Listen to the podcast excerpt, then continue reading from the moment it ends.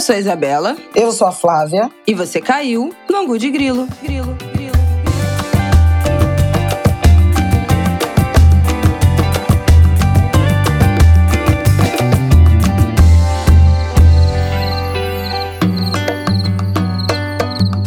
Oi, gente! Boa terça-feira, mais um Angu de Grilo no ar, episódio 172. Tudo bem, Flávia Ol? Você que ainda está em Salvador. Eu ainda estou em Salvador, sigo de férias. E agora sem a família. Foi férias da família agora, tá? Querida? Não, só com parte da família, mas começou a, começou a, começou a parte das férias sem marido, filha, neto e genro. Pois é, estivemos todos em Salvador para esse 2 de fevereiro. Primeiro 2 de fevereiro do Martin, primeiro 2 de fevereiro depois da pandemia, né? De verdade, assim, festa mesmo. Nosso, sei lá, oitavo, sétimo, a gente não conseguiu fazer essa conta, nosso, né? A gente já vai desde 2014, eu acho. E foi maravilhoso, incrível, perfeito. Martin amou, se acabou, se desbaldou. Foi maravilhoso ter levado ele. E agora a vida real, né? Eu, ontem, eu, eu, ontem eu falei Deu assim, ah, show. o ano agora. Não. Vocês não têm noção, gente. Já temos uma nova versão de um clássico que agora é E Flávia On. Vocês nunca mais vão ouvir essa música do mesmo jeito. Eu queria dizer isso pra vocês. Ai, É, Flávia. É. Ai, enfim, foi maravilhoso. Agora o ano. Ontem eu botei que agora o ano já podia começar, mas o povo não, que ainda tem o carnaval. Mas, gente, uma hora vai ter que começar. É, Pelo é. amor de Deus, alguém tem que trabalhar até o carnaval. E a Zangu de Grilo está toda terça-feira aqui no ar para vocês. Vamos que vamos, então. A gente vai começar falando do terremoto na Turquia.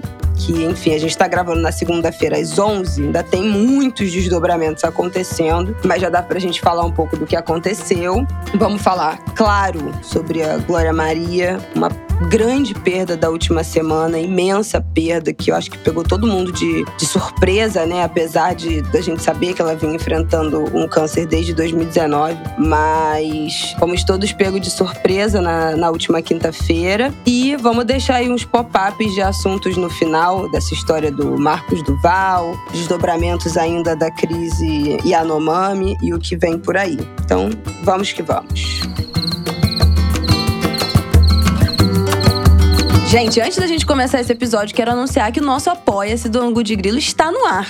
Já tinha avisado aqui, logo no começo do ano, que a gente estava pensando em fazer, em construir um Apoia-se para esse ano, mas tinha algumas questões, porque a gente decidiu não ter nenhum conteúdo jornalístico comentando as notícias, comentando os fatos no Apoia-se, porque a gente não queria que o valor do Apoia-se fosse um impeditivo para as pessoas se informarem. A ideia do Angu de Grilo é que todo o conteúdo de análise jornalística, política, econômica que a gente faz aqui seja gratuito para qualquer pessoa ouvir em qualquer plataforma, mas a gente decidiu que esse ano a gente quer dar uma bombada nas redes sociais do Angu de Grilo. Então a gente quer postar uns cortes em vídeo de alguns momentos aqui que vocês ficam querendo ver a nossa cara, as nossas reações. É, a gente quer ter mais presença ali, especialmente no Instagram. E para isso a gente precisa contratar mais gente para trabalhar com a gente, né? Porque não, não dá para querer abraçar e absorver o mundo. Por isso a gente resolveu fazer esse apoio. A ideia é que lá a gente grave episódio extra, pelo menos uma, um por mês. A gente promete um por mês, vamos com calma, que a gente grave um episódio extra falando de coisas que a gente tá lendo, programas que a gente assistiu, experiências que a gente viveu, comentando as nossas viagens, comentando coisas que não sejam notícia. Então vai ser um lado B aí de Flávia Ol e Bela Reis. Muito mais leve, muito mais engraçado, enfim, de um outro lado, menos jornalístico, menos noticioso, não menos interessante, não menos importante, mas que caiba pra gente fazer numa parte paga. O apoia-se custa a partir de 10 reais por mês. O link tá aqui, apoia.se barra angu de grilo. O link tá aqui embaixo. A partir de 10 reais, vocês podem contribuir com um milhão de reais se vocês quiserem, mas a partir de 10 reais, o valor vocês podem escolher, mas pelo menos 10 reais pra gente bancar aqui essa vontade nossa de ter esses cortes e mais conteúdo nas redes sociais que já vão começar agora a partir de fevereiro. O nosso primeiro episódio Apoia-se vai ser comentando o resultado do carnaval. Então, depois da apuração, tem episódio extra lá no Apoia-se comentando o resultado do carnaval. Então, pelo amor de Deus, assina logo para você não perder, tá? Mais atualizações sobre outras coisinhas que a gente vai implementando aí no nosso Apoia-se, eu vou dando aqui as notícias para vocês em um Good toda semana e também lá pela plataforma, disparando, chegando e-mail de vocês. Mas assina logo que já já vai ter nosso episódio novo e ainda esse mês a gente vai começar a soltar os cortes. Então, vamos lá bombar nosso Apoia-se, porque vai ser divertido. Vai ser um outro lado do ângulo de grilo. Vamos que vamos. Bom, vamos começar falando então do terremoto na Turquia. Nesse momento que a gente começa a gravar, o que a gente tem de informação é que nessa segunda-feira, ainda madrugada aqui no Rio, né, muito, muito cedo, um tremor de magnitude 7.8 atingiu uma cidade na região central da Turquia. O nome da cidade, eu vou falar aqui para vocês. Obviamente, eu não sei pronunciar esse nome. Gaziantep, Gaziantep, por favor, alguém me corrija se eu estiver pronunciando errado, provavelmente estou. Um terremoto 7.8 que teve pelo menos 40 réplicas é, depois né, do terremoto. Uma das explicações é porque ele teria acontecido muito perto da, da superfície da Terra, só 10 quilômetros, então isso faz com que a probabilidade né, de ter réplicas e segundos e terceiros terremotos seja muito maior. Teve terremoto de magnitude 6, de magnitude 7,7, de magnitude 7,5, então as réplicas também foram fortíssimas. Muito violentas. Nesse momento, o que tem de confirmado é mais de 1.100 mortos na Turquia, segundo o último balanço do governo, quase 600 mortos na Síria, porque a região faz fronteira ali com a Síria muito perto. O primeiro tremor, esse principal, né, durou mais de um minuto e meio, então foi muito tempo. Longo. Muito longo. A força do terremoto também foi uma coisa que está sendo comentada, né, porque foi uma força de 32. Espera aí, que eu vou, eu vou achar aqui qual é a unidade de medida, porque, obviamente, eu não sei isso, mas tem uma unidade de medida X. Espera aí, gente. 32 petajoules. Uma quantidade de energia suficiente para abastecer Nova York por mais de Nova quatro York dias. Por quatro dias. É isso. É, é exatamente a energia isso que eu liberada pelo tremor que também foi algo muito grotesco, assim, muito fora né, do, do, do padrão. Até o momento, a informação de 5 mil pessoas feridas, milhares de desaparecidos, não tem nenhuma conta ainda. Pelo menos 45 países já anunciaram que enviaram ajuda humanitária e equipe de busca de alguma forma. Mais de 2.800 prédios danificados, destruídos. As imagens são tenebrosas dos prédios despencando, assim, parecendo maquete de papel né? inteiro, com as pessoas pessoas ainda na rua, tentando fugir, tentando correr. Né? Ainda está muito no começo dessa apuração. Né? A Itália soltou também uma, uma nota alertando para risco de tsunami, porque ainda tem isso, né? esses outros desdobramentos. O terremoto foi sentido em, em, vários outros países, fronteira ali, Libéria, Israel, Iraque, esses eu tenho, eu tenho certeza. E não é a primeira vez né? Eu acho que é isso que a gente vai tratar aqui. É, como a gente já costuma tratar aqui sobre essas tragédias, esses desastres naturais que são naturais, mas as suas consequências, algumas, boa parte, talvez pudessem ser minimizadas, diminuídas, evitadas, né? Esse é o maior terremoto na região desde 1939, quando um terremoto também 7.7 atingiu essa mesma região que fica ali entre três placas tectônicas, né? A Turquia fica espremida nessas três placas tectônicas, então é uma região em que é comum acontecerem esse tipo de, de, de terremoto pela movimentação dessas placas. E a minha mãe estava até falando que, que em 99 teve numa outra região noroeste né, da, da Turquia com 17 mil mortos. Essa de 39 deixou, de 1939, que foi na mesma região, né? Teria sido o mais forte até então. Também deixou, acho que, mais de mil mortos na época. Mas não é novidade. E os prédios se desfacelando igual papel. Então, qual é o tipo né, de preparo, de construção, de prevenção de terremoto, de rastreio de, de terremoto, de abalo? Será que tem? É, eu acho que é importante. Na verdade, assim, a gente está vendo várias uh, tragédias, né? acontecendo em razão de desastres naturais. E aí, essa ideia do, do desastre natural é um conceito que traz uma, uma carga de resignação, de aceitação, de fatalidade, que talvez não seja adequada, né? Porque as tragédias, mesmo os desastres naturais, eles não se abatem sobre as diferentes populações da mesma forma. Então, é um, é um debate importante hoje, quando a gente está falando de enfrentamento à, à emergência climática, enfrentamento às desigualdades, ao racismo ambiental. Então, assim, obviamente, a gente aqui não tem é, condições de avaliar quais são as características, a política pública da Turquia de enfrentamento a esses desafios e o quanto há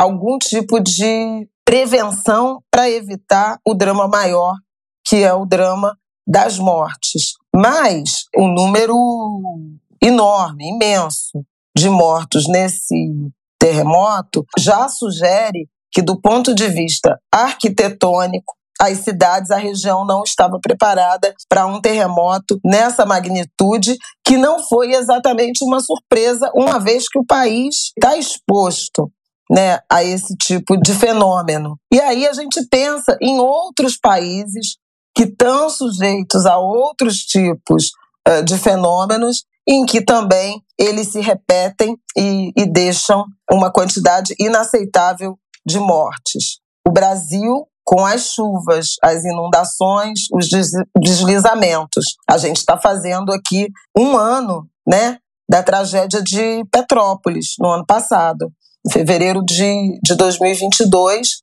com uma tragédia decorrente das chuvas, mas sobretudo de um estado, esse com E maiúsculo, que permite e é indiferente às áreas de risco que as pessoas, que as famílias ocupam para estar tá perto do mercado de trabalho, porque não tem outra possibilidade de habitação.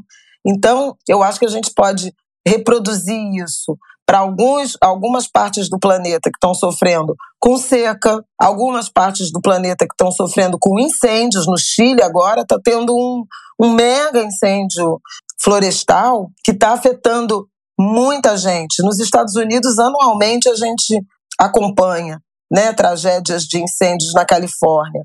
No Caribe e nos Estados Unidos também, a gente vê uh, os furacões, né, os tornados, as grandes tempestades que produzem tragédias muito diferentes dependendo do território por onde passam. Então, uh, mortes e destruição em países de renda mais baixa ou em comunidades de renda mais baixa, mesmo nos Estados Unidos, e em outros lugares, um dano patrimonial, mas sem uh, o impacto de perdas de vida, como a gente está vendo no caso da, da Turquia. Milhares de mortos, centenas de milhares de famílias é, afetadas por essa tragédia. É disso que a gente está falando quando se refere aos termos racismo ambiental e ao enfrentamento cínico, né, ao que se convencionou chamar de desastre natural. Em que medida é um desastre natural e é uma fatalidade ou é fruto de descaso, fruto de uma imposição, inclusive de padrões arquitetônicos que não são recomendáveis para determinadas regiões que correm esse risco. Então, assim, se você tem um, um país habitado ou inserido numa área que tem muita montanha, que está sujeita a, a, deslizamento em caso de intensas chuvas. Ou você vai tomar medidas para que a arquitetura, a ocupação dessas encostas, ela seja segura, ou você não vai habitar essas encostas, vai prover outro tipo de qualidade habitacional para aquela população. É o caso do Brasil. Se você tem um país que está uh, sujeito a terremotos, né, de intensidade brutal, você não vai construir arranha-céu. Ou se você vai construir arranha-céu, vai ser com uma tecnologia que permita que esses arranha-céus suportem né, os tremores. A gente vê isso no caso do Japão, por exemplo, né, que tem tremor, que é as pessoas que vivem é, no Japão, gente que a gente conhece, que viveu, fala que é muito recorrente tremores de pequena intensidade, mas em que é, as casas são muito preparadas para isso, as construções são muito preparadas para isso. Nos Estados Unidos, muitas construções de madeira, justamente para ruir, sem maiores consequências do ponto de vista da vida humana. Mas tem aviso de evacuação das cidades, das áreas em rota de tornado, tem sótãos, né, porões que você se abriga para esperar essa tempestade passar. É, tem, tem os alertas, porque nem sempre esses abalos podem ser previstos, mas o que a gente acho que já aprendeu né, nessas é, tragédias anteriores é que raramente é algo que acontece do nada, né? Tem um movimento que se intensifica dias anteriores, tem tremores menores que são sentidos em menor intensidade. Então também tem um rastreamento dessas placas é extremamente importante, inclusive, para deixar a população de sobreaviso e avisar de possíveis consequências posteriores de tsunami, né? Porque o primeiro abalo não significa que acabou. A grande tragédia no, no Japão, que foi a de, do terremoto de Fukushima, né, em 2011, Isso. que eu estava vendo aqui agora, a grande devastação foi a tsunami, não foi necessário. O terremoto foi, foi catastrófico, foi de magnitude 9,1, 18 mil mortos quero até me corrigir que eu falei que o terremoto lá da Turquia de 1939 foram 30 mil mortos na época, isso há quase 100 anos atrás. Mas esse no Japão deixou 18 mil mortos, mas as grandes imagens de devastação que a gente tem foi da tsunami, que foi a consequência desse, desse terremoto. Então é uma área que convive com essa movimentação das placas tectônicas, mas com impactos diferentes ou muito menores ou com muito mais estrutura para receber esses eventos naturais. Mas é uma tragédia. O número de mortes já, já passou de 2 mil agora, confirmaram, atualizaram de novo, 2 mil mortos e isso lembrando, aconteceu há poucas horas atrás, né? Acho que seis horas atrás. Foi, foi bem. É, foi na madrugada de segunda-feira. Lá, então, foi na ma nossa madrugada aqui também, né? Tem talvez 12 horas no máximo que isso aconteceu, nesse momento que a gente está gravando. E ainda tem abalos secundários acontecendo, então, enfim. Sabe quanto esses prédios que ainda estão de pé vão aguentar, se essas pessoas já foram, se os prédios todos já foram evacuados, se as pessoas estão devidamente abrigadas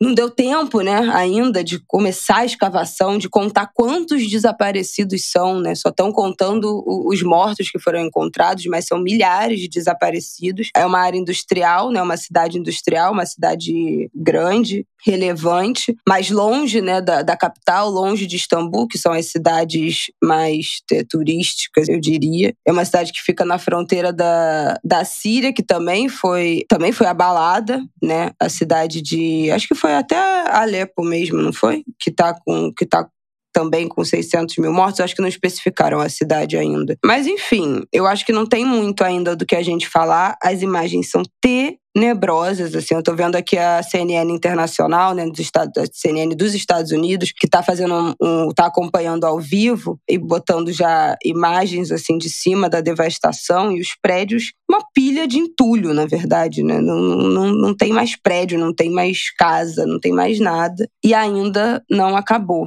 Então, pois é, e avisos, né? Avisos, quer dizer, algum tipo de, de mecanismo preventivo, sem dúvida alguma, é, reduz a chance de mortes, né? Se você não tem nenhum sistema de prevenção, de alerta para a população desocupar esses edifícios, Estava vendo uma entrevista do William Arão, que foi jogador do Flamengo, que joga na, na Turquia, ele estava em Istambul, mas ele diz que tem jogadores de futebol soterrados. Significa que o sistema de alerta ou não existe ou não funcionou, porque funcionando as pessoas desocupariam esses, esses prédios. E acho que a primeira é, observação, quando se, uma, quando se dá uma tragédia de grandes proporções em termos de vidas perdidas, é o fato de um sistema de prevenção não existir ou não ter sido acionado de forma eficiente para preservar, para reduzir os danos a patrimônio. Porque patrimônio se reconstrói, vidas não. Então, essa grande crítica que é possível fazer, no caso brasileiro em particular, que a gente acompanha com mais intensidade, é, nós tivemos grandes tragédias na região serrana do Rio de Janeiro, com praticamente mil mortos, né? A tragédia de 2011, né? Na, na região serrana, que deixou mais, foi uma das grandes tragédias do planeta naquele ano. E aquilo não serviu para preservar a mesma região.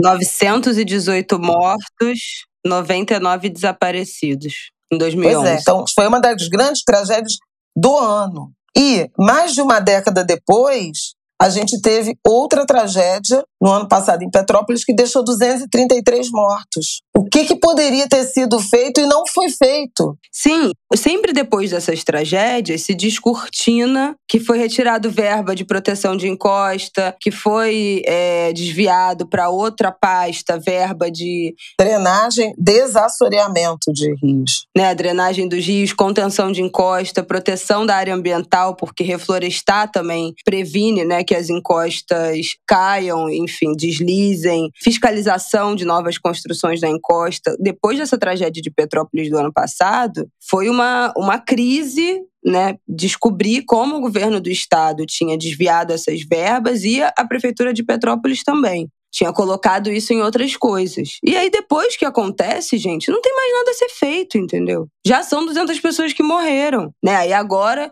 ah, nossa, agora não, agora a verba está sendo aplicada. Agora... Mas não tem, não tem volta. Né? Então, com certeza, assim, já fica o pop-up para a gente acompanhar essa história da Turquia para entender quais foram é, os antecedentes dessa tragédia. Se realmente foi na olha só, tudo deu certo, as pessoas receberam alerta, o abalo sísmico, os anteriores tinham sido sentidos e avisados, as pessoas receberam, os prédios tinham estrutura suficiente, mas foi realmente algo atípico porque foi um terremoto 7.8 que durou um minuto e meio, né? Eu não sei. Vai que tudo aconteceu como deveria no quesito de prevenção, mas por ter sido realmente um terremoto de magnitude muito alta, durando um tempo muito longo, foi algo realmente inevitável. Vamos ver o que, vai ser falado a partir disso. E como serão essas buscas, esse envio de ajuda, né? Porque depois tem toda também uma, uma uma recuperação, né? Uma a Turquia acabou de anunciar que fechamento de todas as escolas durante uma semana, porque acabou, o país parou. Uhum. Não há mais nada para ser feito, não tem mais nada para pensar além disso. Mas como é que vai ser essa contagem dos desaparecidos, depois dessa retirada de entulho? Onde é que essas pessoas que foram desabrigadas, os prédios inteiros caíram, onde é que elas vão morar? Tem toda uma, uma consequência né, desses eventos que aí depois a gente que não vive na cidade, que não, não tá vivendo ali, a gente esquece como foi em Petrópolis, né? Todo mundo se mobilizou para enviar doações na época, mas a reconstrução da cidade ainda está acontecendo, né? Das comunidades que foram devastadas, que sumiram do mapa porque caíram no, na, na as casas inteiras, rastros inteiros dos morros que foram completamente devastados. Isso não volta mais né? Então, vamos acompanhar. É mais uma coisa que ainda está se desdobrando, infelizmente, né? Não acabou, né? Acho que nem, do, nem a parte dos tremores que ainda estão tendo as suas réplicas, e muito menos a contagem de desaparecidos e de uhum. mortos. Mas é mais uma história que se repete. É, eu acho importante, para terminar, né, trazer aqui para essa, essa nossa reflexão o conceito de mortes evitáveis. A gente tem falado isso no contexto da pandemia da Covid, né, o atraso da compra de vacinas né, e do programa de, de vacinação, e mesmo a falta de uma campanha de massa para convencer o, os brasileiros, e, enfim, mundo afora, mas os brasileiros em particular, a tomar vacina, completar o ciclo vacinal, a tomar as doses de reforços, a vacinar seus filhos, suas crianças, e a partir de um país que acabou sendo o segundo né, em números de mortes uh, por Covid no planeta tendo um programa nacional de vacinação que, que costumava ser que foi referência. Então a gente traz o conceito de morte evitável é, no que diz respeito à pandemia. E há estimativas de que 400 mil pessoas, 400 mil pessoas, 400 mil brasileiros e brasileiras poderiam estar vivos se as medidas de enfrentamento à pandemia fossem tomadas no momento certo, na hora certa, seja de isolamento social, seja de uso de máscara, seja de restrição de algumas atividades, seja de início da vacinação, seja da é, atenção plena né, à saúde. Em Manaus, por exemplo, faltou oxigênio. Então, muitas pessoas ali poderiam estar vivas se houvesse a estrutura nos hospitais. Então, é o conceito de mortes evitáveis que recentemente a gente também aplicou, eu acho até que a gente falou isso aqui no Angu de Grilo, a crise dos Yanomamis, a crise humanitária dos Yanomamis. Por quê? Porque faltou comida, porque permitiram o garimpo nas terras indígenas com contaminação da água por mercúrio, isso provocou adoecimento, é, a dificuldade da produção de alimentos porque os indígenas foram expulsos dos seus territórios pelos garimpeiros, a água contaminada que impediu a pesca e a alimentação é, que tinha essa, essa característica, né, essa dieta, então foi por desnutrição, então foi por falta de remédios, remédios que foram enviados e desviados e vendidos por garimpeiros contra a malária, a falta de vacinação, a falta de água limpa. Então, é, é essa ideia de que não foi uma fatalidade que levou às mortes dos indígenas ou dos brasileiros por Covid, ou das tragédias dos deslizamentos de Petrópolis e outras enchentes, Brumadinho, né, que fez cinco anos, tragédias que se repetem. Boate Kiss, que completou uma década, ainda com muita impunidade, mais de 240, predominantemente jovens de Santa Maria, universitários, mortos lá no Rio Grande do Sul. São todas mortes evitáveis, porque se cada um que tem atribuição do ponto de vista do poder público, do próprio setor privado, porque há muita ganância né, de ocupação, se não houvesse impunidade, essas pessoas estariam vivas. Porque se houvesse um protocolo de corpo de bombeiros decentes, que não tivesse autorizado o funcionamento de uma boate com material inflamável de isolamento acústico e com uma banda que vai usar fogos, né, efeitos fogos mesmo, né? É porque não era com, com barulho, mas eram um, artefatos de, de fogos para encostar naquele negócio e produzir aquela tragédia ela não teria acontecido. Então, são mortes evitáveis. Se a Prefeitura de Petrópolis, o governo do estado do Rio, a União, a partir da tragédia que aconteceu na região serrana uma década antes, tivesse tomado as providências de prevenção, eh, de alerta de enchente, de ocupação em áreas adequadas e não em áreas de risco, é aquelas 233 pessoas estariam vivas ou não teriam morrido 233 pessoas. Então acho que a gente também precisa, além de incorporar, né, essa ideia, esse conceito do racismo ambiental, que é a forma como determinadas tragédias, naturais ou não, né, elas se abatem sobre determinada população e não sobre outra, como a desigualdade atravessa e a desigualdade racial atravessa essas tragédias, a gente precisa pensar também na ideia de mortes evitáveis. Essas pessoas poderiam estar vivas, eu não sei quantas, né, na Turquia em particular, mas certamente medidas eficientes de construção das edificações, de alerta à população e um esquema de usar a tecnologia a favor da prevenção, teria sim poupado muitas vidas. Então, é, é um pouco para trazer tanto a ideia do racismo ambiental, de como é desigual a forma que, mesmo fenômenos supostamente naturais, eles alcançam e afetam determinadas populações, e a ideia de mortes evitáveis em vez de fatalidade. É isso, gente. Ainda uma tragédia em andamento. Vamos acompanhar aí ao longo da semana. E vamos para o nosso próximo tema, Deixando de Grilo. Podemos? Bom, agora vamos falar nesse segundo bloco sobre a morte definitivamente precoce da gigante jornalista Glória Maria na quinta-feira, no último, na última quinta, dia 2. Acho que pegou né, todo mundo de, de surpresa. É, ela estava desde 2019 com um diagnóstico de um tumor no cérebro, né? A gente acompanhou, ela foi afastada, da TV Globo. Na época da pandemia, que teve aquela edição do Em Pauta, né, especial, depois da morte do George Floyd, do João Pedro, vocês lembram daquilo? Que minha mãe participou, a Lilian Ribeiro, a Aline, Maju, né, que teve aquela edição especial do Em Pauta, que depois virou uma edição especial do Globo Repórter. Zileide e Heraldo, Zileide Silva e Heraldo Pereira. Isso, e Heraldo apresentando. Virou uma edição especial do Globo Repórter, que agora é Maria de casa, ainda afastada, né, por conta do tratamento do tumor e também naquele momento da pandemia, né, porque todos os jornalistas maiores de 60 anos, por serem grupo de risco, foram afastados naquele momento da pandemia, isso era junho de 2020. Gravou ainda assim uma, uma chamada, né, de casa, fez alguns é, algumas falas ali ela fez uma ancoragem ali de especial. ela fez uma ancoragem de apresentação e de testemunho, né, de depoimento sobre a experiência dela. Vou falar mais detidamente sobre isso. Foi muito bonito de tê-la. Vou contar um pouquinho até do, do bastidor disso.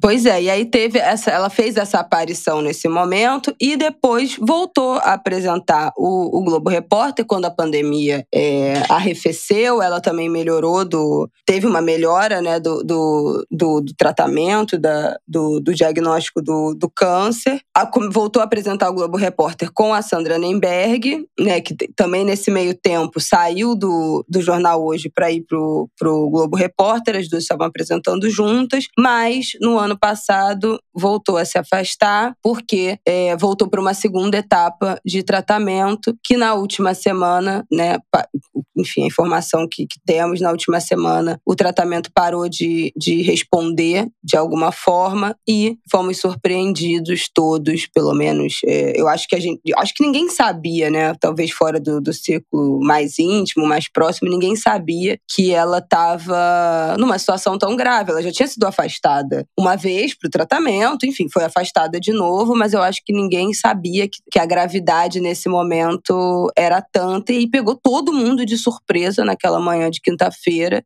Enfim, uma, uma tristeza absoluta. Já ouvimos Flávia Ol falando um pouco sobre isso, vocês devem ter acompanhado no dia o, o, o artigo, o vídeo que, que ela gravou, que apareceu por aí na internet, mas tínhamos que voltar a falar disso aqui no, no ângulo de grilo. É, eu acho que tínhamos, é, primeiro porque esse aqui é um produto de duas mulheres negras jornalistas, né? E acho que todas as mulheres negras jornalistas são referenciadas pela Glória Maria, pelo pioneirismo dela, né? Acho que ela é a, a, a mulher que abriu o caminho, que que nos apresentou essa possibilidade. Gostando mais ou menos, não é, não é, não é relevante. A gente teve essa conversa aqui um pouco sobre o Pelé, né? Aqui também no Angu e coisas que foram escritas, né? É, as pessoas Sim. não são é, exatamente o que é, um fã alguém que acompanha, um conhecido, um amigo, um familiar espera. É impossível você ser tudo que é, o mundo espera de você. Mas isso não significa que você não seja referência para todas essas pessoas. Então, é, é, eu acho que é importante, em primeiro lugar, reconhecer esse papel da Glória. Ela é responsável por gerações de jornalistas negros, mas em particular de mulheres negras jornalistas, porque ela abriu caminho, ela foi a pioneira. E digo assim, em particular, no jornalismo de televisão, que não é trivial, porque o jornalismo de televisão põe seu corpo para jogo, né? É um corpo negro visível, com as delícias e as muitas dores dessa visibilidade. Então a glória começa no jornalismo nos anos 70 de televisão e ela foi, acima de tudo, um corpo negro a serviço do jornalismo. Ela fez tudo no jornalismo, no jornalismo televisivo. Ela experimentou todas as possibilidades. Por isso que tanta gente associa ela à, à coragem, à ousadia, né? É a disponibilidade para o trabalho, porque ela efetivamente se entregou ao trabalho. Aliás, é, eu fiquei revendo cenas, entrevistas da Glória, e tem um momento que ela fala assim: o jornalismo já era o meu filho. Ela viveu para o jornalismo. E durante muito tempo na vida dela, ela nem concebeu a ideia da, da maternidade, porque a profissão ocupava todos os espaços dela. Você vê o depoimento dos cinegrafistas, no, no, no, a edição do Fantástico foi praticamente toda, né? Dedicada é, à Glória Maria. E você vê o depoimento de, de repórteres cinematográficos que, que viajaram com ela, que andaram com ela, e todos eles falam isso da disposição incansável para o ofício. Ela ficava 24 horas se ela precisasse, ela não dormia. Os, os caras até mencionam isso. Era mais fácil um cinegrafista cair duro e, e pegar no sono é, do que ela. Então, é um, é um grau de, de devoção ao trabalho que foi retribuído por esse reconhecimento de, dela, ter, dela ser a jornalista brasileira, eu não estou falando a jornalista negra, não, hein? A jornalista brasileira mais conhecida do país. Não tem outra. Não tem outra. Nós soubemos aqui em Salvador da morte da Glória. Eu lembro a gente comentar, a gente estava dentro de um táxi e o taxista falou: Glória Maria morreu. Gente, quantos jornalistas, quantas jornalistas mulheres, um taxista numa, numa rua qualquer de uma metrópole brasileira vai se lembrar e, e, e sentir. Não é, não é trivial. E ela foi repórter de cidade, de política, de generalidade, de cultura. Ela entrevistou os artistas mais famosos do planeta, né, de Fred Mercury a Michael Jackson, Madonna.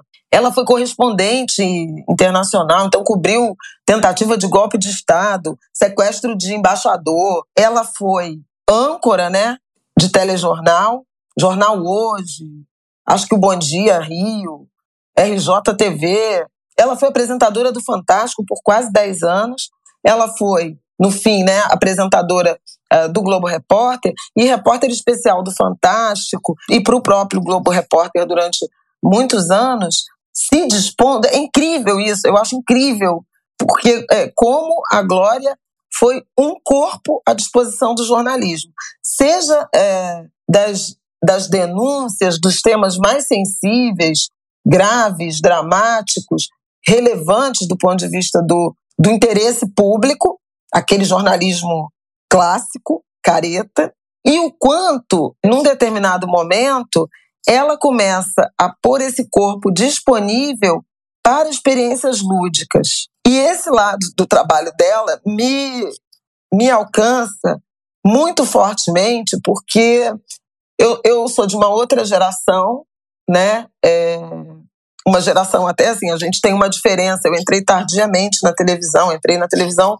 uh, já perto dos 40 anos, né? Eu tenho 14, vou, vou para 15 anos de, de televisão, né? A partir da Globo News. Minha, minha, minha história no jornalismo, ela se pavimenta a partir do, do jornal impresso, como repórter, como editora, como colunista, como articulista, né? Hoje eu sou mais, né, uma, uma colunista de opinião depois na televisão como comentarista. Então meu caminho foi de repórter para opinião. É, é, um outro, é um outro, uma outra trajetória. Não guarda comparações. Mas a Glória sempre me impressionou por essa coragem do do experimento e do experimento lúdico transformado em jornalismo. Isso para mim é tão inspirador, porque a minha relação com o jornalismo é uma relação muito séria, né? E mesmo assim, algumas relações com o lazer também são. Então, assim, eu morro de medo de mergulho, eu morro de medo de me lançar no ar, assim, altura. Eu já não me imagino nunca pulando de asa delta, né, numa montanha russa agressiva. Eu tive algumas experiências e não sei se foram as melhores. e a Glória, ela meteu a cara em tudo, em tudo que apareceu. Tem uma entrevista que fala isso. Ela nunca disse não, nunca dizia não. Vamos pular de bang jump? Vamos. E aí, a importância de uma mulher negra se lançar a todas as possibilidades de diversão, eu acho que é muito revolucionário, porque a gente não está previamente escalado para o lúdico. Né? Inclusive, eventualmente, o lúdico, quando experimentado, é criticado, é questionado, né, de pessoas negras. Ah lá, tá lá bebendo e não trabalha. Tá lá na farra e não, não quer trabalhar. Depois reclama da vida, né? A gente tem que é, se impor uma, uma disciplina. Dona Ivone Lara, negro, negro sem emprego fica sem sossego. E é curioso isso, como a Glória foi ao mesmo tempo um corpo disponível para o trabalho e como ela, em algum momento, transformou esse corpo disponível para o trabalho numa experiência lúdica, porque ela fez do trabalho, do qual ela não abria mão, o passaporte para viajar, ganhar o mundo e se divertir. Eu acho isso que eu acho, eu acho assim, é a coisa mais impressionante dessa mulher. A outra coisa que eu queria chamar a atenção é um debate pouco né, travado, mas muito presente na nossa profissão, que é o etarismo, né? As pessoas têm sido descartadas quando envelhecem. São é, chamadas a atenção sobre isso. A Glória tinha um cuidado imenso com o corpo, com, com a pele, né? Uma pele que você não acredita que aquela pele existe, né? É, de uma beleza, de um brilho, de um viço. É, e ela escondia a idade, ela não queria que ninguém soubesse qual era a idade dela, e alguns veículos tiveram a indelicadeza de revelar a despeito da sua, do seu desejo. Mas esse desejo também pode ser, e a Aida não comentou isso comigo, a Aida André Mota, meu, meu marido, meu companheiro, falando, a Glória não querer, ela foi muito sempre ironizada por essa coisa de não, de não revelar a idade, mesmo no é, mesmo entre os jornalistas, né? Mesmo na, dentro da classe. E aí ele falou assim: a Glória era uma ativista contra o etarismo, porque revelar a idade te impõe uma série de pressões, de cobranças, de olhares que ela não estava disposta a, a, a, a se submeter. E a Marilis Pereira Jorge, colunista também da Folha, escreveu sobre isso. A Glória foi ageless antes dessa palavra existir, né? Ela foi a primeira pessoa no Brasil a acionar a lei Afonso Arinos, que foi a primeira, aliás, é uma, uma questão importante, né? Momento cultural, como diz o Reinaldo Azevedo. O Brasil, depois da Lei Áurea, 1888, só foi ter uma lei que, em alguma medida, criminalizava entre aspas, né, porque não era crime, era contravenção, mas que punia ou reprimia o racismo nos anos 50 do século XX. Foi a primeira foi a Lei Afonso Arinos, que era justamente uma legislação para proibir discriminação em ambientes públicos. A história do elevador social e de serviço, a história de não poder entrar em hotéis, restaurantes, etc. Não era crime, era contravenção. O crime só vai vir nos anos 80 com a Lei Caó. Né? E depois a, a, tudo que a gente sabe até recentemente, a lei de injúria racial equiparada ao racismo, acho que é 14532, que foi sancionada pelo Lula. Eu acho que a gente falou dela no Angu, né? Outro dia. Do racismo recreativo, falamos, do racismo falamos. religioso. Pois é. Esse aí é mais ou menos a linha do tempo. E a Glória, ela foi impedida de entrar num hotel de cinco estrelas no Rio de Janeiro, em Copacabana, e ela procurou a delegacia e denunciou o gerente do hotel, que disse que preto não entrava naquele hotel. Era isso. Ela não foi de um ativismo de associativista, né, de, de movimento negro, de engajamento com movimentos, mas foi corajosa e ativa em procurar uma delegacia. E ela fez matéria. Apareceu no Fantástico a reportagem dela dizendo: eu tentei entrar nesse hotel, não foi permitido, e não porque eu era jornalista, por qualquer outro motivo. O gerente disse que preto não entrava no hotel. E eu denunciei, fui à delegacia. O cara acabou, era um estrangeiro, acabou saindo do país, obviamente não foi punido, mas aí não é problema da Glória, né? Ela fez o que ela o que ela quis fazer, não vou falar o que ela tinha que fazer, o que ela quis fazer, e hoje a gente chama muita atenção para a necessidade de denunciar os crimes de racismo, mas lá atrás já tinha a Glória Maria fazendo isso. Não tem muita gente que sabe, ela foi contando, ela até conta isso na ancoragem que ela fez para o Impauta, que virou Globo Repórter. E aquele Impauta foi muito improvisado a partir de uma crítica dos. Foi 3 de junho de 2020 por conta uh, da repercussão das manifestações pelo assassinato de contra o assassinato de, de George Floyd e houve uma provocação das redes sociais porque no, no, na, na, edição anterior do Impauta eram cinco ou seis jornalistas, pessoas comentaristas brancas tratando daquela pauta de racismo. E aí a Globo News fez aquela edição especial que já é de fato histórica assim, né, para a TV brasileira. E fez tanto sucesso que eles resolveram exibir o programa no Globo Repórter da sexta-feira seguinte. E eu lembro que eu troquei uma mensagem com o diretor de jornalismo, falando que seria incrível. A Glória vai ancorar esse, esse Globo Repórter. E ele falou: ela não tá. Ela não tá não, não sei, porque a Glória está em isolamento, tem a pandemia, ela está se recuperando também da cirurgia que tinha feito e não sei se vamos ter ela. E aí no dia seguinte ele me mandou uma mensagem falando assim: consegui um jeito de a Glória participar. E ela gravou de casa aquilo. E aí, quando ele falou que não, não sabia se ela tinha condição, eu falei, ai, que pena, porque ela é tão referência. E depois ele, ele avisou que conseguiu um jeito de a Glória participar. E eu fiquei super emocionada, sabe, de ver a Glória Maria naquele programa do qual eu também fiz parte. E a partir dali também foi, daqui, foi aquele programa que foi meio divisor de águas para mim também na, na TV, né, no jornalismo televisivo. Eu entrei com muito mais intensidade. Mas assim, a Glória foi esse começo de tudo, né, para todas nós, para todos nós. Então já falei desse corpo disponível para o trabalho, dessa coragem, né, dessa capacidade de experimentar e de se divertir. Não é trivial. Não abrir mão da diversão. Eu luto com isso a beça na vida. Isabela sabe. Eu fico, eu quero, né? Mas tem um senso de dever que também às vezes me, me atrapalha nessas decisões. Eu faço muitas concessões, queria fazer menos. Ao mesmo tempo que eu queria trabalhar menos, me divertir mais, eu acabo trabalhando muito, me divertindo menos.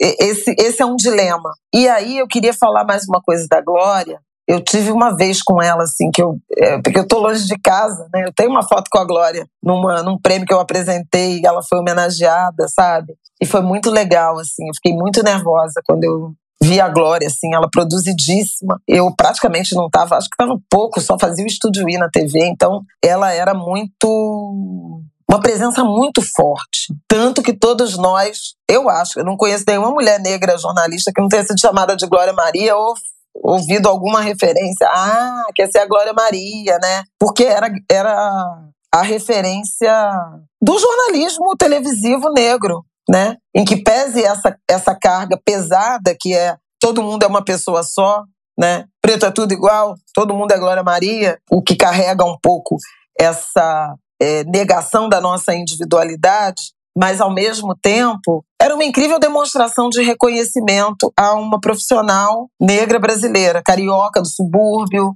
que foi pobre, que virou uma celebridade né? Uma socialite. A Glória frequentava as festas mais incríveis, né? As produções, ela foi musa do baile da Vogue. Então, assim, foram muitas. Não, não, interessa se alguém valoriza ou não valoriza, né? Mas ela teve reconhecimento de vários lados. Ela ocupou muitos espaços. Então, não é importante se. Ah, mas ser musa do baile da Vogue é importante? Sei lá. Pode ser para uns, podem ser para outros. Mas ela foi. O Serginho Grossman falou que ela foi 17 vezes no Altas Horas. Gente, é alguém que tem muito a Gente. dizer, né? Né? Tem muito a dizer.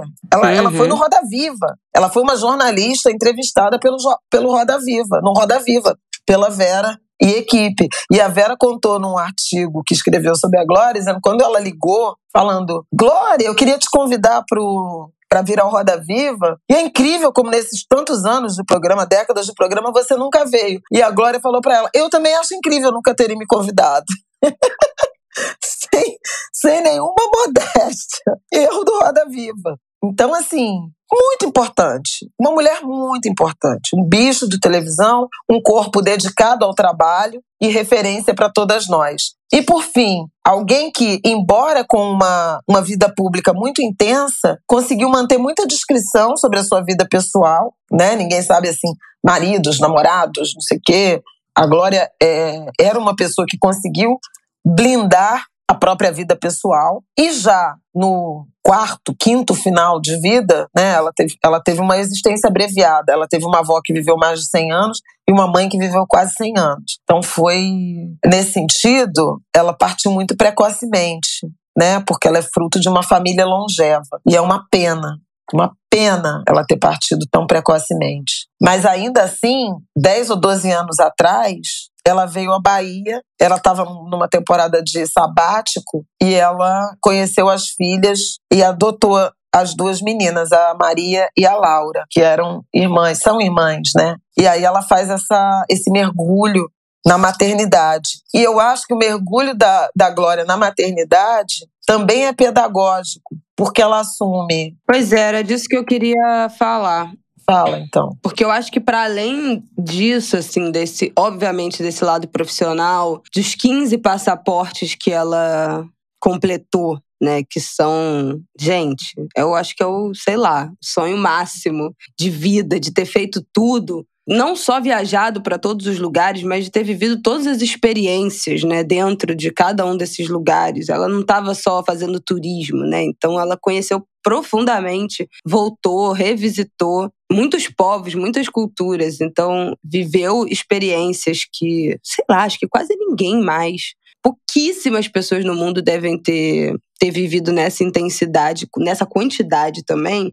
Ela fez isso nos últimos 15 anos sendo mãe, né? E eu acho que esse viés da, da maternidade me, me toca em dois pontos. O primeiro, como ela não abriu mão da sua profissão, e não só da sua profissão, mas das, mas das suas viagens, da, do seu se lançar no mundo depois da, da maternidade. Então, ah, não, agora que eu tive filho, eu só vou fazer matéria dentro do estúdio, aqui perto da minha casa. Ela poderia ter decidido sobre isso, né? Como, como tantas mulheres decidem, é, é, escolhem e decidem que passarão, depois da maternidade, a viver outra, outro tipo de vida, a ter outro tipo de relação com o trabalho. Mas ela não, não escolheu isso. Né? E muitas mulheres gostariam de continuar vivendo plenamente a sua vida profissional depois da maternidade e não conseguem, e não podem, e não têm suporte, não têm apoio, e têm medo, né? E sentem culpa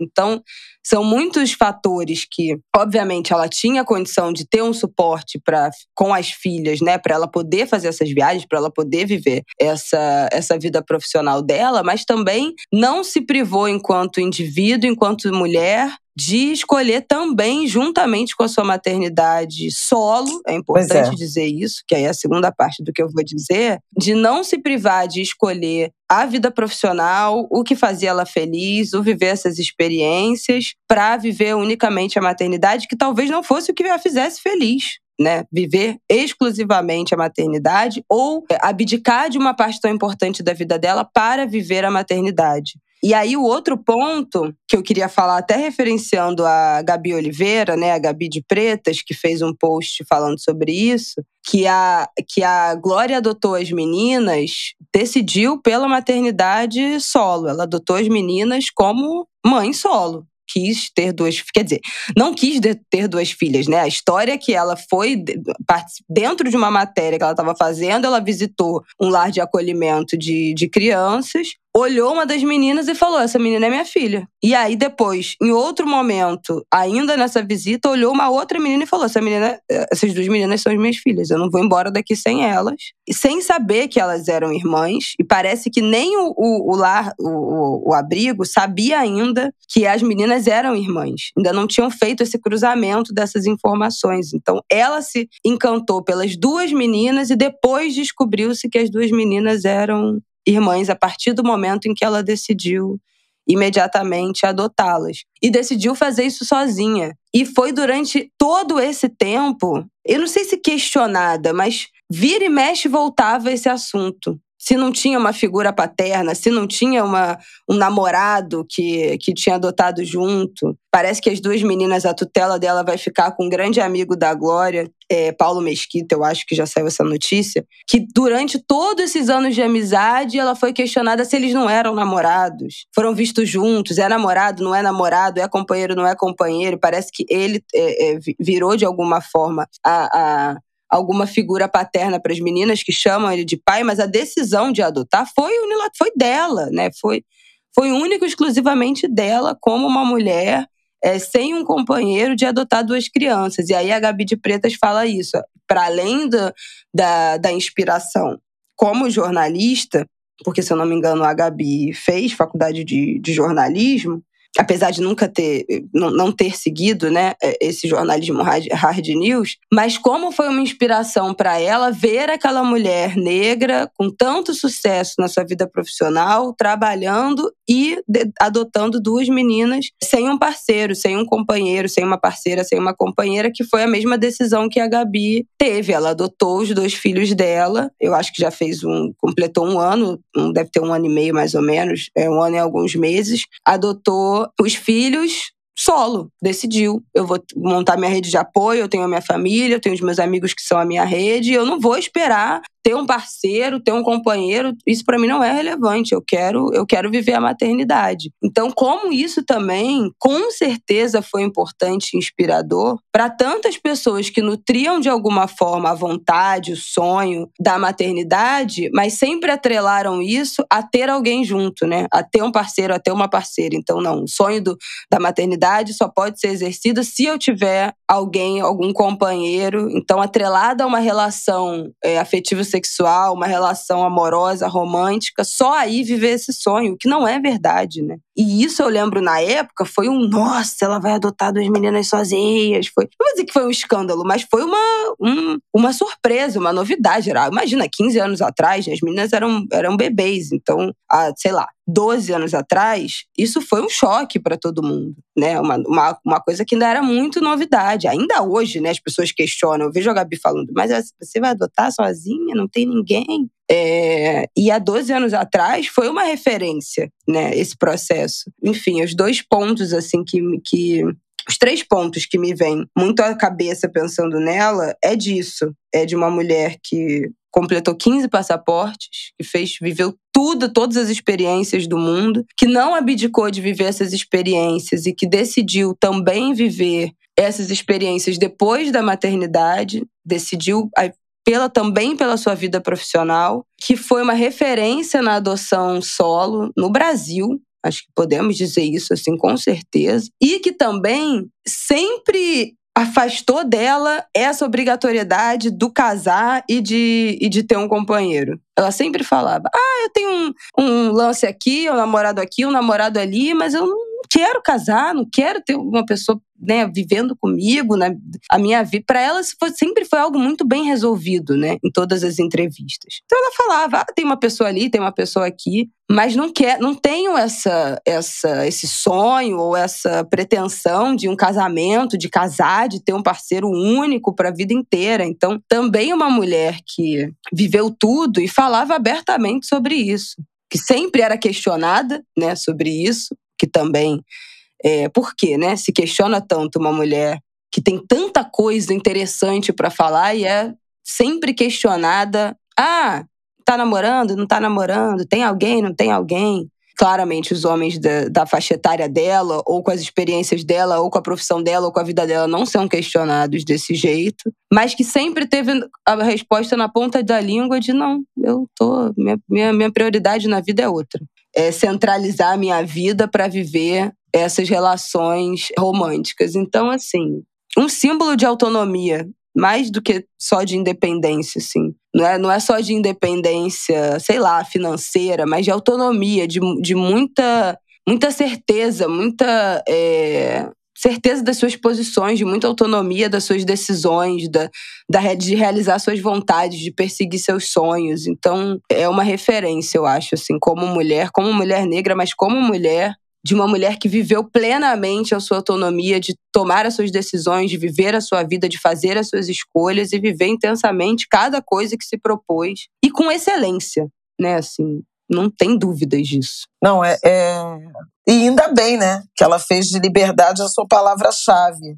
Em várias entrevistas ela lembra da avó dela, que tinha memória da escravidão, dizendo que, olha, nosso povo foi foi oprimido, sofreu com a escravidão, foi acorrentado. Então não tem nada mais importante para nós, para o nosso povo, que é a liberdade. E ela se fez uma mulher livre, essencialmente a partir desses ensinamentos. Ela fala muito disso, da influência dessa e dessa ideia inegociável da liberdade. E vamos combinar, né, que não é fácil para uma mulher com esse nível de autonomia, de brilho, ter um companheiro, né? Porque a gente sabe a, a dificuldade que é, né? E que foi né, em particular nessa geração. Uhum. Então, assim, ela efetivamente se libertou disso.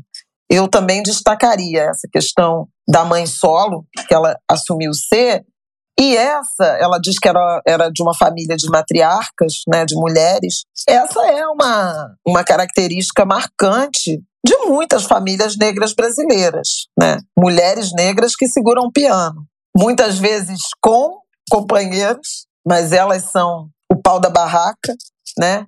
É, seja como provedoras é, materiais ou emocionais de manter essa amálgama, essa família, essas famílias unidas, seja como mulheres chefes de família sem cônjuge com filhos menores, as as provedoras solitárias provedoras, mas aí eu acho que é exatamente nisso que ela, absolutamente revolucionária e subversiva, e a Gabi de Pretas também, porque ela escolheu, né? Ela não foi uma mulher que se prendeu à ideia, obviamente levada, né, pelo patriarcado, de que ela precisaria de um companheiro, de um homem. Eu acho que, enfim, o que a gente tem de informação é que ela era uma mulher heterossexual, mas ou um companheiro ou uma companheira. Para ter uma família, né, para ser, para ter um filho, para exercer a maternidade, para viver a maternidade. E aí a partir disso se tornou uma mãe solo por consequência de um abandono, de uma sobrecarga. Ela decidiu que ela não ia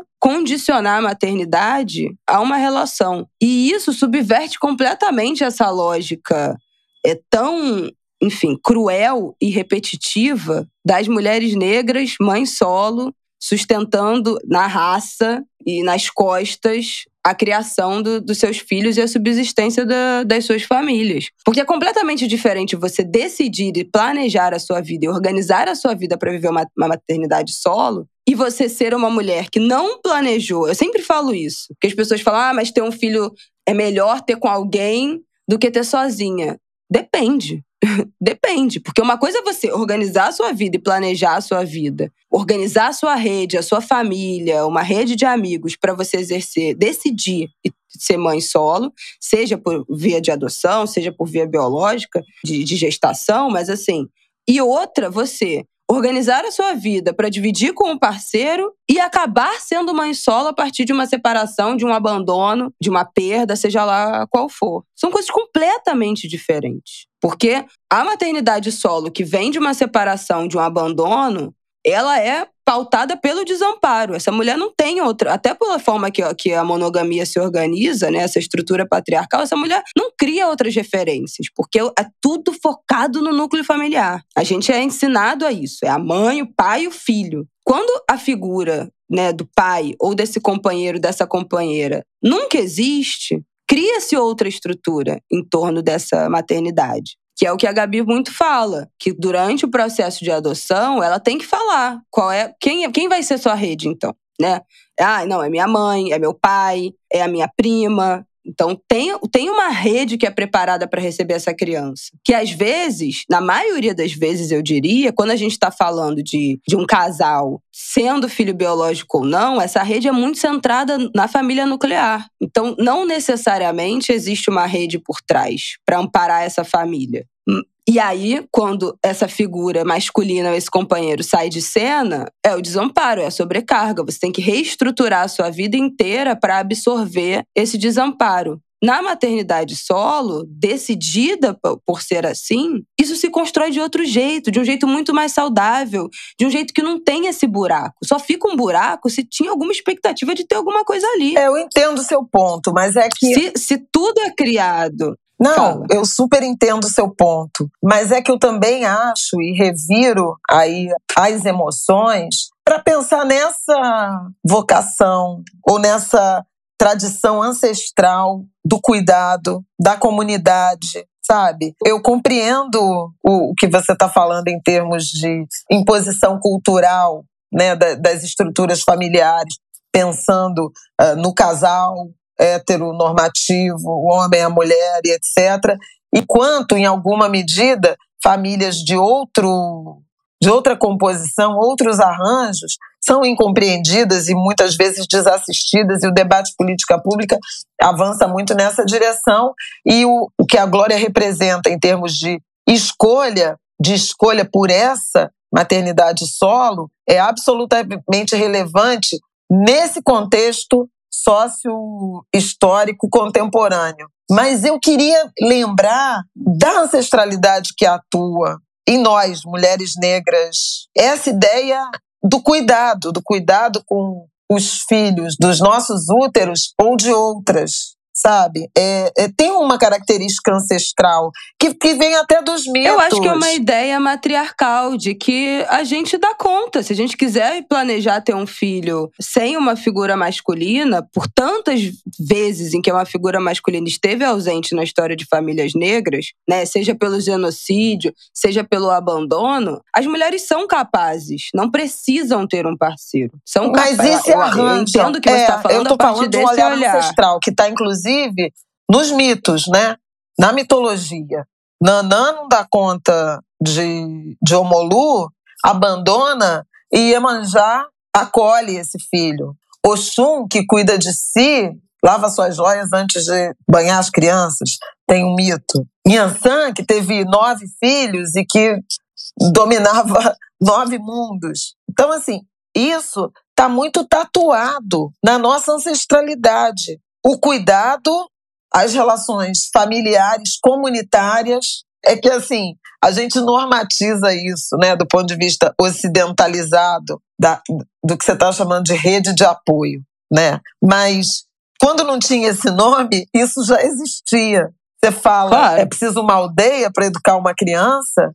É esse sentido já comunitário. É uma escolha, mas é uma, mas é uma vocação também. Sim, é uma escolha pautada no. Eu acho que é na certeza de que isso é possível, né? Não sei qual é a história da família dela, mas se a avó criou a mãe, a mãe, a, a bisavó criou a avó, a avó criou a mãe, eu posso criar meus Isso. filhos. Eu não preciso de um, de um companheiro, de um É homem para isso. É sobre isso. Eu posso formar uma rede e hoje em dia, né, com outras, com outra é, organização, A gente né, vai dar gente um tá jeito falando e vai ai, dar. É, é porque eu queria. capitalismo, mas que, que vai dar, que tem, É. que tem, que é possível, que as mulheres negras, de, de um jeito ou de outro, pela decisão ou pelo abandono ou pelo desamparo, criam seus filhos. Com mais ou menos dificuldade, com mais ou menos autonomia, com mais ou menos poder de escolha, mas que a verdade é que as coisas se organizam, que as famílias se organizam. Eu acho que a gente precisa trazer um pouco dessa reflexão à luz de novas gerações de mulheres negras que temem a maternidade, né? Em razão da violência, do genocídio, do extermínio. Não vou botar filho no mundo para sofrer abordagem abusiva da polícia.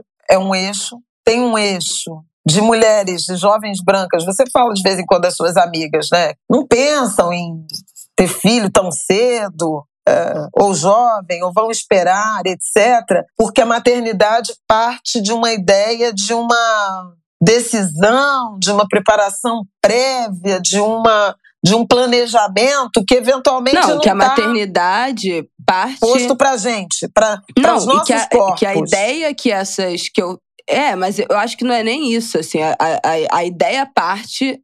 A maternidade parte de uma ideia de que depois que você é mãe, a sua vida acaba. Porque a vida familiar dessas jovens brancas de classe média e classe média alta são histórias que as avós, a partir do momento que tiveram filho, abandonaram todas as suas vidas para virar dona de casa e criar os seus filhos, e os avós estavam em casa, né, presente, famílias. é, como é que eu falo isso?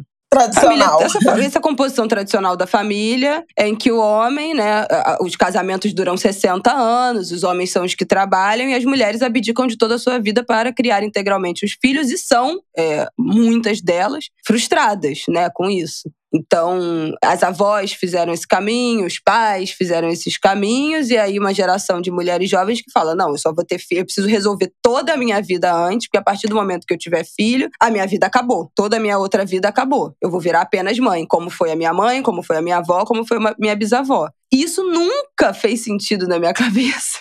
Mas é nem na da minha, Porque nem da a da sua nossa história avó. familiar é completamente diferente. A minha família paterna é exatamente essa história. De uma, de uma avó que jamais trabalhou, que casou com 19 anos, foi dona de casa e criou os filhos a vida inteira. Viveu a vida em função do cuidado com os filhos e com o marido. E o meu avô é, ficaram juntos trocentos anos e o meu avô era o homem que saiu provedor da casa. E, e, e mesmo vendo esse desenhar dessa história, que obviamente me assusta, né? Essa vida que é vivida, virada, voltada inteira para o cuidado, nunca, jamais teria sido uma opção. Tem mulheres que optam por isso, mas para mim não, eu acho que não serviria. Eu jamais tive medo da maternidade. Eu já falei aqui, eu sempre quis ser mãe cedo, porque eu, eu, eu é, queria ter filho logo, para criar meu filho no, no, no, que eu considero o auge da minha vida, da minha energia, da vida profissional, de tudo, e desfrutar depois do, da minha meia-idade com o filho já criado. Então eu sempre quis ter, ser mãe antes dos 30. Porque eu nunca tive medo disso. Porque minha avó, a vida toda aconteceu depois de, de ter filho, né? Também junto com ter filho. Ela, ela, foi até mãe mais velha. A minha avó foi a que foi mãe mais é. velha de nós três, né? Com 34.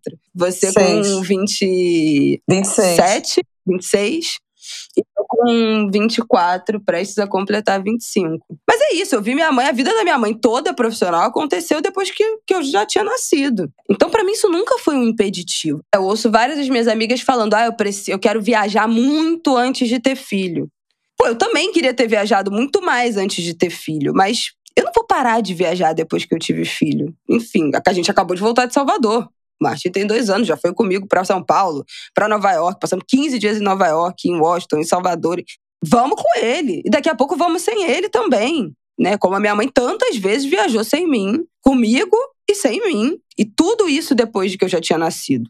Né? Acho que a sua primeira viagem internacional foi um pouco antes de eu nascer, mas você começou a viajar de fato, né? Viajar, comprar apartamento, construir patrimônio, tudo isso, foi ser promovida, ter sua coluna, aparecer na televisão, tudo isso depois de que eu já, que eu já existia. Então, assim, eu nunca tive medo da maternidade. A gente nunca teve, né? Por isso que eu acho tão importante todo esse enredo. Olha a fita banana que a Glória Maria nos desencadeou. Pois é. Mas é por isso que eu acho que é importante fazer essa demarcação. Porque eu acho que tem uma, tem uma questão aí de ancestralidade, de natural. É, é curioso isso, né? Porque ao, ao mesmo tempo em que tem esses estereótipos da mãe negra omissa, né, que vai ter uma, a mama, né, que a Winnie, a Patrícia Hughes Collins falam, né? Tem o estereótipo da mulher negra uhum. devassa, uhum. da mulher negra não confiável, é, sedutora, a mãe cujos filhos estão soltos por aí. E, na verdade, é um compromisso com vida, com cuidado, com comunidade, com isso que a gente chama de rede de apoio. Nós somos redes de apoio, nossas redes de apoio, com relações familiares ou não, né? É assim que, que o povo negro e o Brasil forjou políticas públicas a partir dessa experiência, né? dos cuidados coletivos, das mulheres que ficavam nas comunidades cuidando dos filhos de uma enquanto outras saíam para trabalhar. A gente é embrião, incubadora de, do que vamos chamar de creche, do que vamos chamar de, desses, desses cuidados né, com pessoas. E eu acho que isso também fez parte da glória, em que pese toda a reflexão mais ocidentalizada, ou mais intelectualizada, ou mais uh, formatizada que você trouxe nessas referências. Mas acho que tinha uma coisa ancestral que está presente nas mulheres negras. E eu, e eu não queria dissociar a glória desse traço, desse traço ancestral. E aí, para me despedir, que a gente já falou demais, né? Eu queria trazer um lado que aí é muito íntimo muito místico, mas que eu acho também importante em relação a ela. A Glória nasceu no dia de Nossa Senhora da Glória, né? 15 de agosto. Que no Rio de Janeiro é Iemanjá. Eu sempre cultuei. Minha, minha avó, que se chamava Zilda Glória, também era é, Glória, porque nasceu no dia 15 de agosto. tem um sincretismo, uma associação forte né, de santas católicas, de representações de Nossa Senhora com Iemanjá, com Oxum também. E ela morreu no dia 2 de fevereiro, que é dia Nossa Senhora dos Navegantes, também um dia de Iemanjá, né, aqui na Bahia, a gente estava aqui por isso. E ela teve um câncer de cérebro, né, e metástase. A Iemanjá é a dona de todas as cabeças.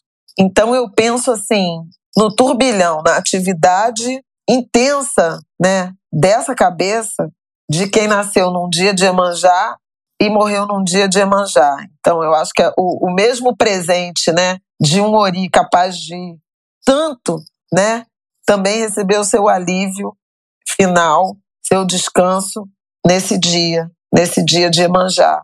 Acho que é muito bonito o fato de Glória ter vindo ao aí num dia, né, que é consagrado, que tem representação no Rio de Janeiro com Iemanjá e de ter partido para o Orum numa data que também é consagrada a essa orixá.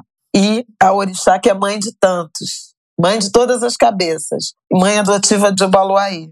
Eu acho que tem um sentido místico, religioso, espiritual muito forte na chegada, na partida, na trajetória da, da Glória, sabe? Não sei se ela era uma mulher religiosa, mas se não foi, tem um significado muito forte. E a Maria, a filha dela, deu uma entrevista, as duas filhas, né? Mas a Maria foi a que mais falou pro, pro Fantástico, pra Tabata. E a Isabela tá lembrando essa, essa história das viagens né, e da maternidade. E ela contou que toda vez que a Glória viajava, ela escrevia no espelho com batom: Mamãe ama vocês e mamãe já volta. Pegava um batom e escrevia no espelho, para elas não esquecerem disso. E isso também guarda né, essa relação com o cuidado, ainda que com escolhas pessoais e profissionais preservadas. Eu tentei muito fazer isso ao longo da vida. Também deixava uns bilhetes perdidos para Isabela quando eu viajava. Não sei se você vai lembrar, mas eu deixava por, por um eu sentido lembro. de eu lembro. de presença. Eu na minha mala quando eu viajava. Também, porque o sentido de quando eu viajava sozinha esse sentido da presença, sabe? Da presença independente da ausência física. E é isso que são as mães, essencialmente. Então, Glória Maria presente. Presente. É isso, meu povo. Bom, quero deixar aqui pra gente fechar. Vamos pro nosso último parêntese, então.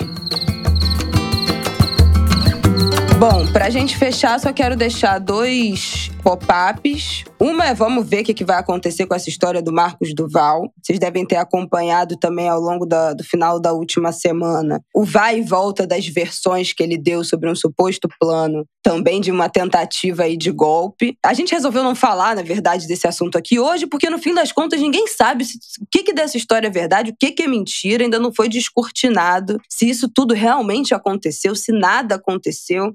Então a gente resolveu não dar muito espaço para esse para esse papo por enquanto furado ainda não. E outra coisa para a gente ficar atento essa semana é que está prometida para essa semana já uma mega operação no território indígena Yanomami da Polícia Federal, com o Exército. Desde quarta-feira passada, dia 1 a Força Aérea Brasileira fechou o espaço aéreo na terra indígena Yanomami, então os voos clandestinos estão impossibilitados de de voar, né? É, é, tudo surreal sobre essa história. A conta é que são 20 mil garimpeiros no território que estariam tentando fugir. 5 mil estariam na única pista que ainda estaria em operação. É tudo estaria, gente, porque né, a gente está falando aqui de, de, uma ilegalidade absoluta. Então, são as informações de crime e as informações que chegam pelos grupos, os prints, os vídeos que os próprios garimpeiros estão compartilhando, estão postando. As pistas são, parece que são 11 pistas ilegais e nenhum lugar não estão conseguindo mais, mais posar. Teriam 5 mil pessoas esperando na única pista que ainda está funcionando, que é a de Jeremias, mas ninguém quer posar mais lá porque estão com medo. Então, aparece que cada voo clandestino do relatório, o relatório Yanomami sob ataque, que foi divulgado no ano passado, diz que são uma, duas, três, quatro, cinco, seis pistas. Eu falei onze, mas são seis pistas, e que cada voo para essas pistas, que são as seis principais, fora as menores, custam cerca de 11 mil reais. Então, teriam 5 mil pessoas tentando sair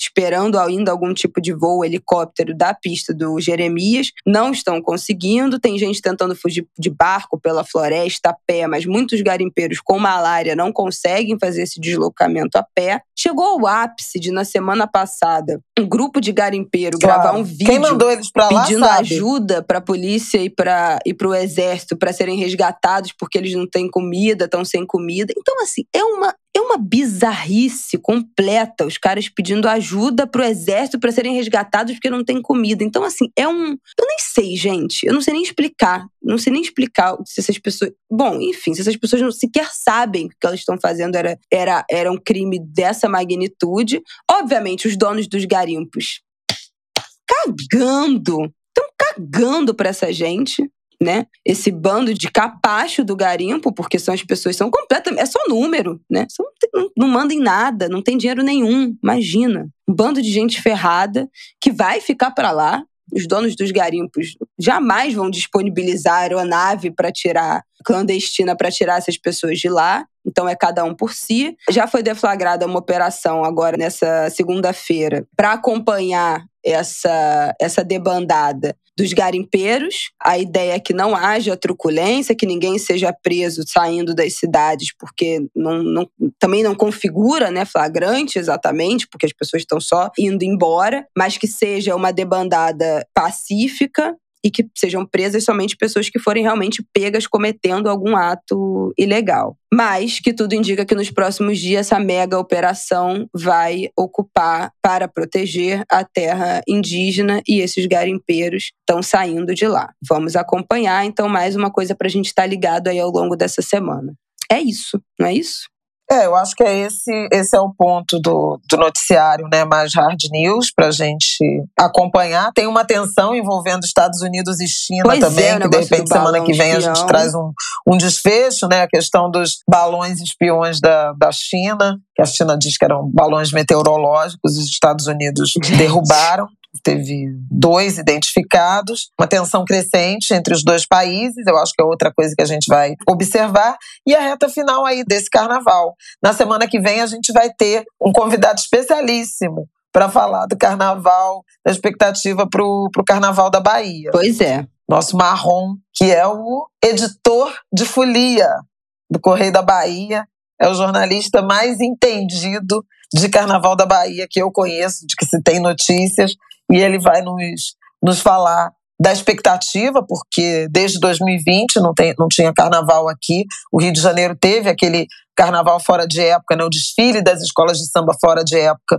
no ano passado, em abril, mas Bahia, Pernambuco, outros grandes carnavais brasileiros, o próprio carnaval de rua do Rio e de São Paulo também não saíram, então é o retorno né? E aí a gente vai falar um pouco disso na semana que vem. Aproveitem aí o pré-carnaval, a temporada tá fervendo, tem gente desmaiando de calor. Hidratem-se. Pois é, gente, cuidado, pelo e esperem. De Eu quero mandar um beijo pro, pro Jamil, uh, pra Cris, pra Jaqueline, equipe lá do Mercado Iaú, da Fábrica de Cultura, projeto que foi é, implementado pela agora ministra da Cultura, Margarete Menezes tive no fim de semana, tive no domingo, na última edição do Mercado Iaô, desse, dessa temporada, que são os domingos com música é, e também com artesanato. Conheci empreendedores incríveis, o Ateliê Sogbo, que faz roupa de candomblé e umbanda. Gente, Ixi, uma beleza as roupas, coisa mais incrível. E a Dajô Aoran, que são de joias. Joias muito inspiradas uh, joias feitas com axé. Eu ganhei um búzio de prata, a coisa mais Ih, eu quero ver. linda. Pois é, eu vou mostrar. Que mais?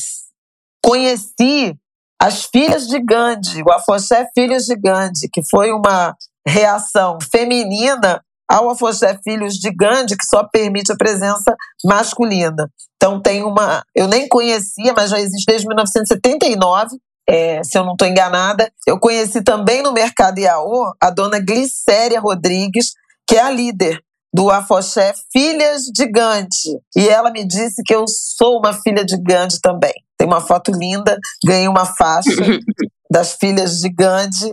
Então eu estou me achando tudo nesse planeta com essa minha nova agora. minha afropató. Encontrei minha querida Lívia Vaz no Mercado Iaú.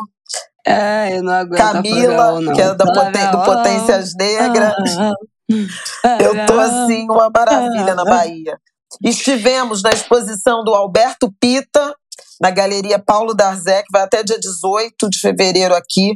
Vale muito a pena, chama Mariô. Conheci, encontrei é, Alberto Pita na casa de Regina Casé e Estevão. E mais adiante a gente vai falar do Angu de Grilo do projeto Amazônia Viva do Estevão, que foi uma experiência ah. transcendental que nós experimentamos, vivemos aqui no, no primeiro de fevereiro. Então, esse já pode ser um assunto para a gente tratar no nosso Apoia-se. Essa experiência que foi a Amazônia Viva, incrível de realidade virtual que a gente experimentou. Não esquece, tá, gente? O link tá aqui na descrição do nosso episódio. Vem para o nosso Apoia-se. Já vai ter episódio depois de carnaval. Provavelmente a gente já sabe que, como os desfiles acabam na manhã de terça, a gente, o episódio de carnaval, geralmente a gente sai na terça de noite ou na quarta comentando os desfiles. E a gente nunca faz episódio depois comentando o resultado. Mas vem pro Apoia-se. Se você quiser saber, vem para o Apoia-se, os nossos comentários. Vai ter isso, vai ter isso. Então o link tá aqui embaixo. A partir de 10 reais você pode contribuir com o valor que você quiser, mas a partir de 10 reais você tem direito aos nossos episódios aí exclusivos para apoiadores, tá bom? É isso. É isso? É isso. Agora eu vou pra praia, né? Pelo amor de Deus. Ai, eu vou trabalhar mais. CLT ah. ainda não chegou pra mim, viu, Angulha?